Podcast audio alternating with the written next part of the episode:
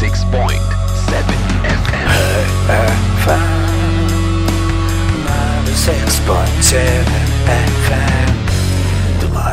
നമ്മളോടൊപ്പം ഷാബു എന്ന് എത്തിയിട്ടുണ്ട്. Shabu morning to you good morning Shabu morning John morning Shabu day ആണ് ബുധനാഴ്ചയാണ്. ഷാബു പുസ്തകമായി വരുന്ന ദിവസമാണ്. കയ്യിൽ നല്ല കളർഫുൾ ആയിട്ടുള്ള ഒരു പുറംചട്ടയുമായിട്ടുള്ള ഒരു പുസ്തകമുണ്ട് ഷാബു അതെ അതെ അതെ അതെ. ഓക്കെ നമ്മൾ നേരെ പുസ്തകത്തിൽ പോവാണ്. കാരണം വളരെ സമയം കുറവായതുകൊണ്ട് തന്നെ പി ശിവപ്രസാദ് എഴുതിയ മരിക്കാത്ത കോശങ്ങളുടെ സംഗീതം എന്ന കവിതാ സമാഹാരം. Book, book, book, book review. Book review on the Big Breakfast Club.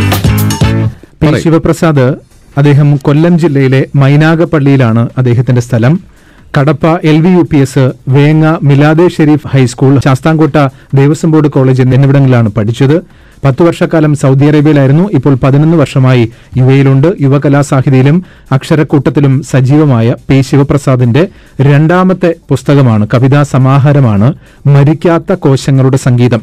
രണ്ടായിരത്തി പതിനൊന്നിലാണ് അദ്ദേഹത്തിന്റെ ആദ്യ കവിതാ സമാഹാരം പ്രസിദ്ധീകരിച്ചത് നീലക്കൊടുവേലിയുടെ വിത്ത് എന്നാണ് ആ കവിതാ സമാഹാരത്തിന്റെ പേര്.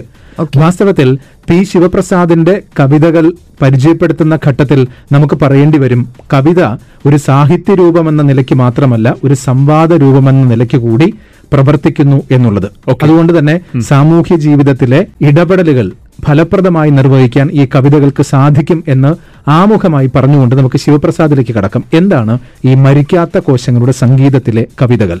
ഞാനെന്ന വ്യക്തി ലോകത്തെ നോക്കിക്കാണുന്നത് അങ്ങനെ കൃത്യമായ ഏതെങ്കിലും കമ്പാർട്ട്മെന്റിൽ ഞാൻ ജീവിക്കുകയും എനിക്ക് പുറത്തുള്ള കുറെ ആൾക്കാർ വേറെ ഒരു ലോകത്ത് ജീവിക്കുകയും ചെയ്യുന്നു എന്ന അർത്ഥത്തിലല്ല. ഞാൻ ഈ ലോകത്തിന്റെ എല്ലാ വൈചാറ്റ്യങ്ങൾക്കും എല്ലാ ബഹുസ്വരതകൾക്കും ഇടയിലൂടെ സഞ്ചരിക്കുന്ന ഒരു സാധാരണ മനുഷ്യജീവിയാണ്. എന്നോടൊപ്പം ഒരുപാട് പേർ സഞ്ചരിക്കും. കോടാനുകോടി മനുഷ്യർ ജീവിക്കുന്നു ഇവിടെ. അവർ അവരുടെ മനസ്സിന്റെ ലോകത്ത് ജീവിക്കുന്നു ബാഹ്യ ലോകത്ത് ജീവിക്കുന്നു. അപ്പൊ അത്തരത്തിൽ ജീവിതത്തെക്കുറിച്ചും എഴുത്തിനെ കുറിച്ചും ഒക്കെയുള്ള വ്യാഖ്യാനങ്ങൾക്ക് പുതുമ കൈവരികയും പുതിയ പുതിയ രീതികൾ നമ്മൾ അവലംബിക്കാൻ തുടങ്ങുകയും സാർവലൗകികമായി സാഹിത്യ രംഗത്ത് വന്നുകൊണ്ടിരിക്കുന്ന പുതിയ പുതിയ മാറ്റങ്ങൾ നമ്മുടെയും സൃഷ്ടികളെ നാം അറിയാതെ സ്വാധീനിക്കുകയും ഒക്കെ ചെയ്തുകൊണ്ടിരിക്കുന്ന ഒരു ലോകത്ത് നിന്നുകൊണ്ടാണ് നമ്മളിത് ഇത് ചെറിയ ചെറിയ നമ്മുടെ ശ്രമങ്ങൾ എഴുത്തായിട്ട് പുറത്തേക്ക് വരുന്നത്. അത് ആത്മപ്രകാശനമാകുമ്പോൾ തന്നെ അത് സാമൂഹ്യ ബോധ്യത്തിലേക്ക് നമ്മളെ പ്രതിഷ്ഠിക്കുവാൻ വേണ്ടിയുള്ള ഒരു ശ്രമം കൂടിയാണ് എന്ന് പറയേണ്ടി വരും. മരിക്കാത്ത കോശങ്ങളുടെ സംഗീതം എന്നത് എന്റെ രണ്ടാമത്തെ കവിതാ സമാഹാരമാണ്. ആദ്യത്തെ കവിതാ സമാഹാരം നീലക്കൊടുവയിലൂടെ വിത്ത് രണ്ടായിരത്തി പതിനൊന്ന് നവംബറിൽ ഇവിടെ ദുബായിൽ വെച്ച് തന്നെയാണ് പ്രകാശനം ചെയ്തിരുന്നത്. അപ്പൊ ഇതിനകത്തുള്ള കവിതകളിലൂടെ സഞ്ചരിക്കുന്നവരാണ് തീരുമാനിക്കേണ്ടത് ഇത് കവിതയാണോ? അല്ലെങ്കിൽ ഈ കവിതയിൽ എന്തെങ്കിലും ജീവിതത്തിന്റെ സ്പർശമുണ്ടോ? ജീവിതവുമായി ബന്ധപ്പെട്ട ഏതെങ്കിലും ഋതുക്കൾ ഇതിൽ ഏതെങ്കിലും തലത്തിൽ പുഷ്പിക്കുകയോ ഇലപൊഴിക്കുകയോ ചെയ്യുന്നുണ്ടോ? തുടങ്ങിയ ഒരുപാട് ചോദ്യങ്ങൾ. എന്തായാലും ഒരു കാര്യം എനിക്ക് ഉറപ്പാണ് ആത്മാവിഷ്കാരത്തിന്റെ അല്ലെങ്കിൽ കവിതയെഴുത്തിന്റെ സന്ദർഭത്തിൽ ഒരിക്കലും നമ്മൾ ഒരു മനുഷ്യന്റെ മുഖമോ ഒരു സമൂഹത്തിന്റെ മുഖമോ കണ്ടുകൊണ്ടല്ല. മറിച്ച് ഈ പ്രപഞ്ചത്തെ ആകെ കണ്ടുകൊണ്ടാണ് എഴുതുന്നത്. ആ പ്രപഞ്ചത്തിൽ നമ്മൾ നിൽക്കുന്ന മണ്ണ് വരും. അവിടെ പുഷ്പിക്കുന്ന പൂക്കൾ വരും പുല്ല് വരും പുൽച്ചാടി വരും പുഴ വരും ആകാശം വരും നക്ഷത്രങ്ങൾ വരും.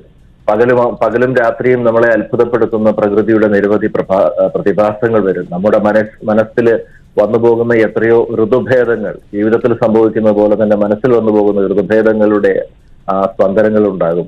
അത്തരത്തിൽ ഒരു ബഹുസ്വര ജനാധിപത്യ രാജ്യത്തിലെ പൗരനായ ഒരു ഇന്ത്യൻ വ്യക്തി എന്ന നിലയിൽ ഞാൻ അനുഭവിക്കുന്ന എന്റെ കാലത്തിന്റെതായ സ്പന്ദനങ്ങൾ വ്യക്തിപരമായും സാമൂഹികമായും അവതരിപ്പിക്കുവാനാണ് ഈ കവിതയിലൂടെ ശ്രമിച്ചിട്ടുള്ളത്.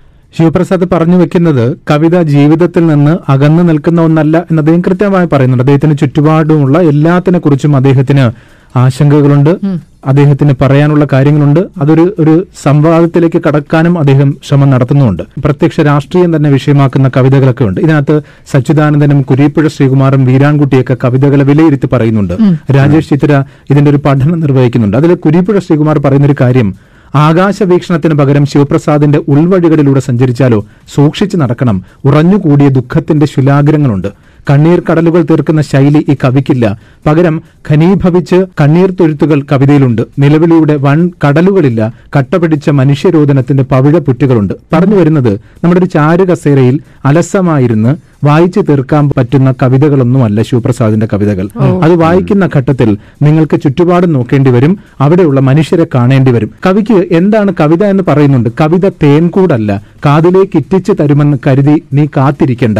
കവിത കരിവണ്ടല്ല താമരയ്ക്കുള്ളിലെ തരളതയിൽ വീണുറങ്ങാറുമില്ല. പുലർവെയിൽപ്പുവല്ല പൂർണയന്തുവല്ല അമ്മ മനമുരുവിടും താരാട്ടുമല്ല തൊരുതാളം തുളുമ്പും കിളിപ്പാട്ടുമല്ല. കവിത ദേശസ്നേഹ ദുന്ദുഭിയിലുണരുന്ന കപടബോധ്യത്തിൽ ചിരിക്കുന്ന ബുദ്ധനല്ല.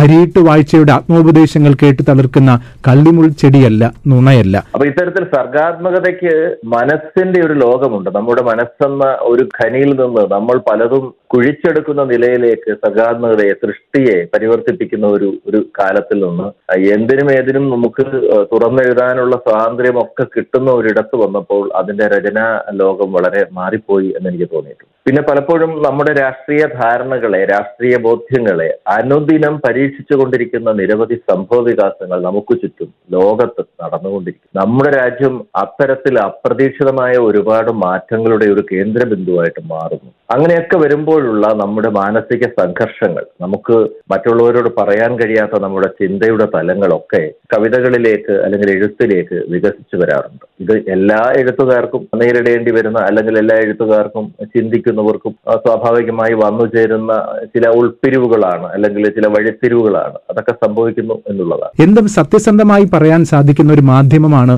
കവിത എന്ന് കൃത്യമായി പറയാൻ സാധിക്കുന്ന കവിതാ സമാഹാരങ്ങളാണ് പി ശിവപ്രസാദിന്റെ ഈ കവിതയിലുമുള്ളത്. ആദ്യത്തെ ഒരു കവിത കവികളുടെ പ്രകടന പത്രികയിൽ പറയുന്നുണ്ട് ചില കൂട്ടുകാർ ചോദിക്കുന്നുണ്ട് സമൂഹ വൈദ്യന്മാരുടെ വേഷത്തിൽ എന്റെ ഇരുവട്ട നായകനെ പറ്റി അവന്റെ ഖരഭാഷയുടെ ഗരിമയെപ്പറ്റി ഓണത്തെ പെരുന്നാളിനെ മലകയറ്റത്തെ പൂക്കളെ പുണ്യശരീരരെ പ്രണയത്തെ മറവിയെ മഞ്ഞുവീഴ്ചയെ മരണത്തെ ഇതേക്കുറിച്ചൊന്നും കവിത എഴുതുന്നില്ല. അപ്പൊ അദ്ദേഹം പറയുന്നുണ്ട് ക്ഷമിക്കണം കൂട്ടുകാരെ ഞങ്ങളുടെ ഇടറുന്ന അക്ഷരം ഓരോന്നും പിതാക്കളുടെ അസ്ഥിയിൽ മുളപൊട്ടി അമ്മമാരുടെ കണ്ണീരിൽ ഇലവിരിഞ്ഞ് തീവിഴുങ്ങി പക്ഷിയുടെ അകമേ സഞ്ചരിച്ച് ശൂന്യസ്ഥലകളിൽ അടയിരുന്ന് കൊത്തിയുടയ്ക്കാതെ വിരിഞ്ഞ് ചിറകം തൂവലും മുളച്ച പറവകളാണ് കവിതകളെന്ന്. നമ്മുടെ തിരിച്ചറിവിന്റെ മേഖലകൾ ഒന്നൊന്നായി വികസിക്കുന്ന ഒരു കാലഘട്ടമായിട്ടാണ് ഞാൻ എന്നെ സംബന്ധിച്ച് എന്റെ ഗൾഫ് ജീവിതത്തെ സംബന്ധിച്ച് വിലയിരുത്തുന്നത്. നാട്ടിലെ ഒരു ഒരു രാഷ്ട്രീയ സാംസ്കാരിക പ്രവർത്തകനും അത്യാവശ്യം കവിതകളൊക്കെ ചൊല്ലി നടക്കുന്ന അത്യാവശ്യം വർത്തമാനമൊക്കെ പറഞ്ഞു നടക്കുന്ന ഒരു സാംസ്കാരിക പ്രവർത്തകനുമായിട്ടൊക്കെ ഇരുന്ന ഒരാൾ ഒരു പാരൽ കോളേജ് അധ്യാപകനും ഒക്കെ ആയിട്ട് ഇരുന്ന ഒരാൾ തന്റെ ജീവിതം മറ്റൊരു ദേശത്തേക്ക് പറിച്ചു നട്ടതിന് ശേഷം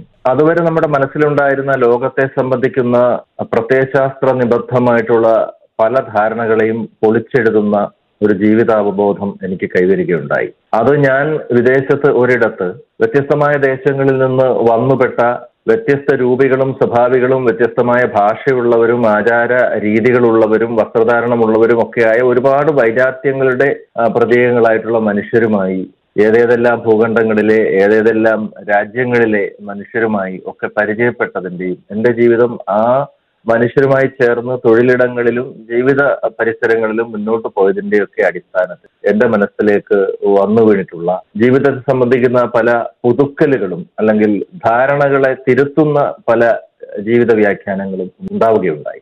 അങ്ങനെ സംഭവിച്ച ജീവിതത്തെ വ്യാഖ്യാനിക്കുന്നതിന് ഏതെങ്കിലും ഒരു പ്രത്യേകമായ സ്കെയിൽ പോരാ എന്നും നമ്മൾ നമ്മുടേതായ ഒരു സ്കെയിൽ പൊതുസമൂഹത്തിന്റെ ധാരണകൾക്ക് അപ്പുറം നിന്നുകൊണ്ട് സൃഷ്ടിക്കേണ്ടതുണ്ടെന്നും ഒക്കെ ഒരു തോന്നൽ എന്റെ സൗദി അറേബ്യൻ ജീവിത കാലഘട്ടത്തിൽ തന്നെ ഉണ്ടാവുകയും അക്കാലത്ത് പലപ്പോഴും ഒളിച്ചു കടത്തിക്കൊണ്ടുവന്ന പുസ്തകങ്ങൾ എന്ന് വേണമെങ്കിൽ പറയണം. സൗദി അറേബ്യയിലേക്ക് ഒരിക്കൽ വിഖ്യാതമായ മാർത്താണ്ഡവർമ്മ എന്ന പാഠപുസ്തകം യൂണിവേഴ്സിറ്റി ഓഫ് കേരളയുടെ പാഠപുസ്തകം കൊണ്ടുവന്നപ്പോൾ തന്നെ അതെനിക്ക് കിട്ടാതെ പോയ അനുഭവമുണ്ട്. അപ്പൊ അങ്ങനെ പുസ്തകങ്ങൾ പലപ്പോഴും വേറെ ഏതെങ്കിലുമൊക്കെ തുണികൾക്കുള്ളിലൊക്കെ പൊതിഞ്ഞും ഒളിച്ചും ഒക്കെ വെച്ച് കൊണ്ടുവന്ന് സൗദി അറേബ്യയിൽ ജീവിക്കുമ്പോൾ എന്റെ വായന കുറച്ചുകൂടി വികസിക്കുകയും അങ്ങനെ എന്റെ ധാരണകളുടെ അതിരുകൾ ലംഘിക്കപ്പെടുകയും പുതിയ പല ചിന്തകളും പുതിയ അറിവുകളും ജീവിതത്തെ സംബന്ധിക്കുന്ന വിലയിരുത്തലും ഒക്കെ മാറിമറിയുകയും ചെയ്ത ഒരു കാലമായിട്ടാണ് അവിടുത്തെ ജീവിതം അനുഭവപ്പെട്ടത്. അത് കഴിഞ്ഞ് കുറെ കൂടി സ്വാതന്ത്ര്യത്തിന്റെതായ ഒരു ലോകമായ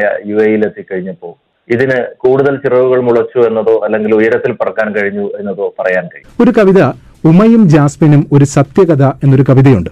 ഇത് കശ്മീരിലെ ഒരു രണ്ട് കുടുംബങ്ങളിലുള്ള രണ്ട് പെൺകുട്ടികളുടെ കഥയാണ്. പേര് കേൾക്കുമ്പോൾ തന്നെ അറിയാം ഉമയും ജാസ്മിനും. ഇവർ സുഹൃത്തുക്കളാണ്. താടിയില്ലാത്ത രമേശനും താടിയുള്ള റഹീമും മഞ്ഞ നദിയുടെ അയൽപ്പൊക്കത്തിൽ ആപ്പിൾ കൃഷി ചെയ്തിരുന്നു. അടുത്തും അകലെയുമുള്ള ബന്ധുക്കൾ വെറുപ്പും പകയും വിളയിച്ചപ്പോൾ അവർ ഒഴുക്കിനെതിരെ നീന്തി. തൊടുഹൃദയം പോലെ മിനുങ്ങി. വിളഞ്ഞു പഴുത്താൽ പിന്നെ ഒട്ടും വേദനിപ്പിക്കാതെ തന്നെ പൂവിനെ അടർത്തിയെടുക്കും പോലെ കൂടകളിൽ നിറച്ച് സ്വപ്നം പുതപ്പിച്ച് ഉന്തുവണ്ടിയിലേറ്റി താഴ്വരയിലെ ചന്തയിലേക്ക്. ഇവർക്ക് എന്ത് സംഭവിക്കുന്നു? അതാണ് ശിവപ്രസാദ് പറയുന്നത്. ഉമയും ജാസ്മിനും ഒരു സത്യകഥ എന്നത്. ഞാൻ കാശ്മീരിൽ പോയിട്ടുള്ള ഒരാളല്ല. പക്ഷേ കാശ്മീർ എന്നത് ഒരു ഇന്ത്യക്കാരനെ സംബന്ധിച്ച് അവന്റെ രാജ്യത്തിന്റെ അവിഭാജ്യ ഘടകമാണെന്ന് അഭിമാനിക്കുമ്പോൾ തന്നെ കാശ്മീരിലെ ഒരു ജനത അവർ കടന്നു പോയിട്ടുള്ള ഒരു ജനത എന്ന് ഞാൻ പറയുമ്പോൾ അതിനെ ഏതെങ്കിലും ഒരു പ്രത്യേക മതവിഭാഗമെന്നോ ഒരു ഒരു പ്രത്യേകമായ സമൂഹമെന്നോ കരുതേണ്ടതില്ല. മുഴുവൻ ജനതയും കാശ്മീർ എന്ന പണ്ഡിറ്റ് ജവഹർലാൽ നെഹ്റുവിന്റെ വിഖ്യാതമായ പ്രസ്താവം എടുത്താൽ ഭൂമിയിൽ ഒരു സ്വർഗമുണ്ടെങ്കിൽ അതിതാണ് അതിതാണ് എന്ന് ആവർത്തിച്ച് പറയുവാൻ ആരെയും പ്രേരിപ്പിക്കുന്ന കുകുമപ്പൂക്കളുടെയും ആപ്പിൾ പഴങ്ങളുടെയും ദാൽ തടാകത്തിന്റെയും ഒക്കെ സൗന്ദര്യ ധവളിമയും സൗന്ദര്യ സാന്ദ്രതയും നിറഞ്ഞു നിൽക്കുന്ന ഒരു ദേശം. ഇന്നത്തെ ഒരു കാലാവസ്ഥയിലേക്ക് വന്നുപെട്ടതിന് നമുക്കെല്ലാവർക്കും നമ്മുടെ ദേശീയ രാഷ്ട്രീയ നേതൃത്വത്തിനും അതിന്റെ നയതീരുമാനങ്ങൾ എടുക്കുന്നവർക്കും ഒക്കെ വലിയ പങ്കുണ്ട്. ആദ്യം അവിടുത്തെ ജനങ്ങൾ ഏതെല്ലാം കാരണം കൊണ്ടായാൽ പോലും ഇന്ന് അനുഭവിക്കുന്ന വലിയ ഒറ്റപ്പെടലിന്റെയും തീരാദുഃഖത്തിന്റെയും അവരുടെയൊക്കെ കുടുംബങ്ങളിൽ സംഭവിച്ച ഛേദങ്ങളുടെ നഷ്ടങ്ങളുടെ കണക്കൊക്കെ എടുത്തു കഴിയുമ്പോൾ നമ്മൾക്ക് പകരം വെക്കുവാൻ ഒന്നും അവർക്ക് കൊടുക്കുവാനില്ലാത്ത ഒരു ചിന്ത കൊടുക്കുവാനില്ല എന്നുള്ള ഒരു ചിന്ത നമ്മുടെ മനസ്സിലുണ്ടാവും. നഷ്ടബോധം നമുക്കുണ്ടാവും. അവിടുത്തെ രണ്ട് കൂട്ടുകാരികൾ രണ്ട് വ്യത്യസ്ത വിഭാഗങ്ങളിൽപ്പെടുന്ന അയൽക്കാരായിട്ടുള്ള രണ്ട് കൂട്ടുകാരികൾ ഇന്നത്തെ ഒരു കാലത്തിൽ എങ്ങനെ പ്രത്യക്ഷപ്പെടും എന്നുള്ള മനോവേദനയിൽ നിന്ന് ഉണ്ടായ ഒരു കവിതയാണത്. മനുഷ്യർക്കിടയിൽ മതം എന്നത് ഒരു വിഷയമായി വരുന്നത് രണ്ടാമതോ മൂന്നാമതോ മാത്രമാണെന്ന് ഞാൻ വിശ്വസിക്കുന്നു. ഒന്നാമത് വരുന്നത് മനുഷ്യർ ജീവിച്ചു പോകുന്ന ഒരു- കാലവുമായി ബന്ധപ്പെട്ട് അവർക്ക് നിലനിന്നു പോകുവാൻ ആവശ്യമായിട്ടുള്ള ഒരു അന്തരീക്ഷം ഉണ്ടാകണം എന്നുള്ളതാണ്. ഇതിന്റെ പഠനത്തിൽ രാജേഷ് ഇത്ര പറയുന്നുണ്ട് ഒരാൾ ജീവിക്കുന്നു അതിന്റെ അടയാളം അയാൾ ജീവിക്കുന്ന കാലത്തെ രാഷ്ട്രീയവുമായി അയാൾ എത്രത്തോളം ഇടപഴകുന്നു എന്നതാണെന്ന്. അത് യഹൂദ അമീച്ചയുടെ നിരീക്ഷണവുമായി ചേർന്ന് പോകുന്നതാണ് പറയുന്നത്. ഇവിടെ വിപ്ലവത്തെക്കുറിച്ച് സ്വാതന്ത്ര്യത്തെക്കുറിച്ച് മാനവികതയെക്കുറിച്ച് പരിസ്ഥിതി ബോധത്തെക്കുറിച്ചൊക്കെ പി ശിവപ്രസാദ് പറയുന്നുണ്ട്. നേരത്തെ സൂചിപ്പിച്ചതുപോലെ വളച്ചുകെട്ടില്ലാതെ നേരെ തന്നെ തനിക്ക് പറയാനുള്ളത് പറയുന്നു എന്നുള്ളതാണ് പി ശിവപ്രസാദിന്റെ കവിതകളുടെ പ്രത്യേകത. കുറഞ്ഞ സമയം കൊണ്ട് അടയാളപ്പെടുത്താൻ സാധിക്കുന്നതല്ല പക്ഷെ കുറഞ്ഞ സമയം കൊണ്ട് പറയുകയാണ് ഇത് വായിക്കണം. കാരണം നേരത്തെ സൂചിപ്പിച്ചതുപോലെ ഒരു സംവാദത്തിനുള്ള എല്ലാ സാധ്യതകളും തുറന്നിടുകയാണ് പി ശിവപ്രസാദ്. മരിക്കാത്ത കോശങ്ങളുടെ സംഗീതം എന്ന പുസ്തകത്തിലൂടെ ലോഗോസാണ് പ്രസിദ്ധീകരിച്ചിരിക്കുന്നത്. Book, book, book, book review. Book review on the Big Breakfast Club.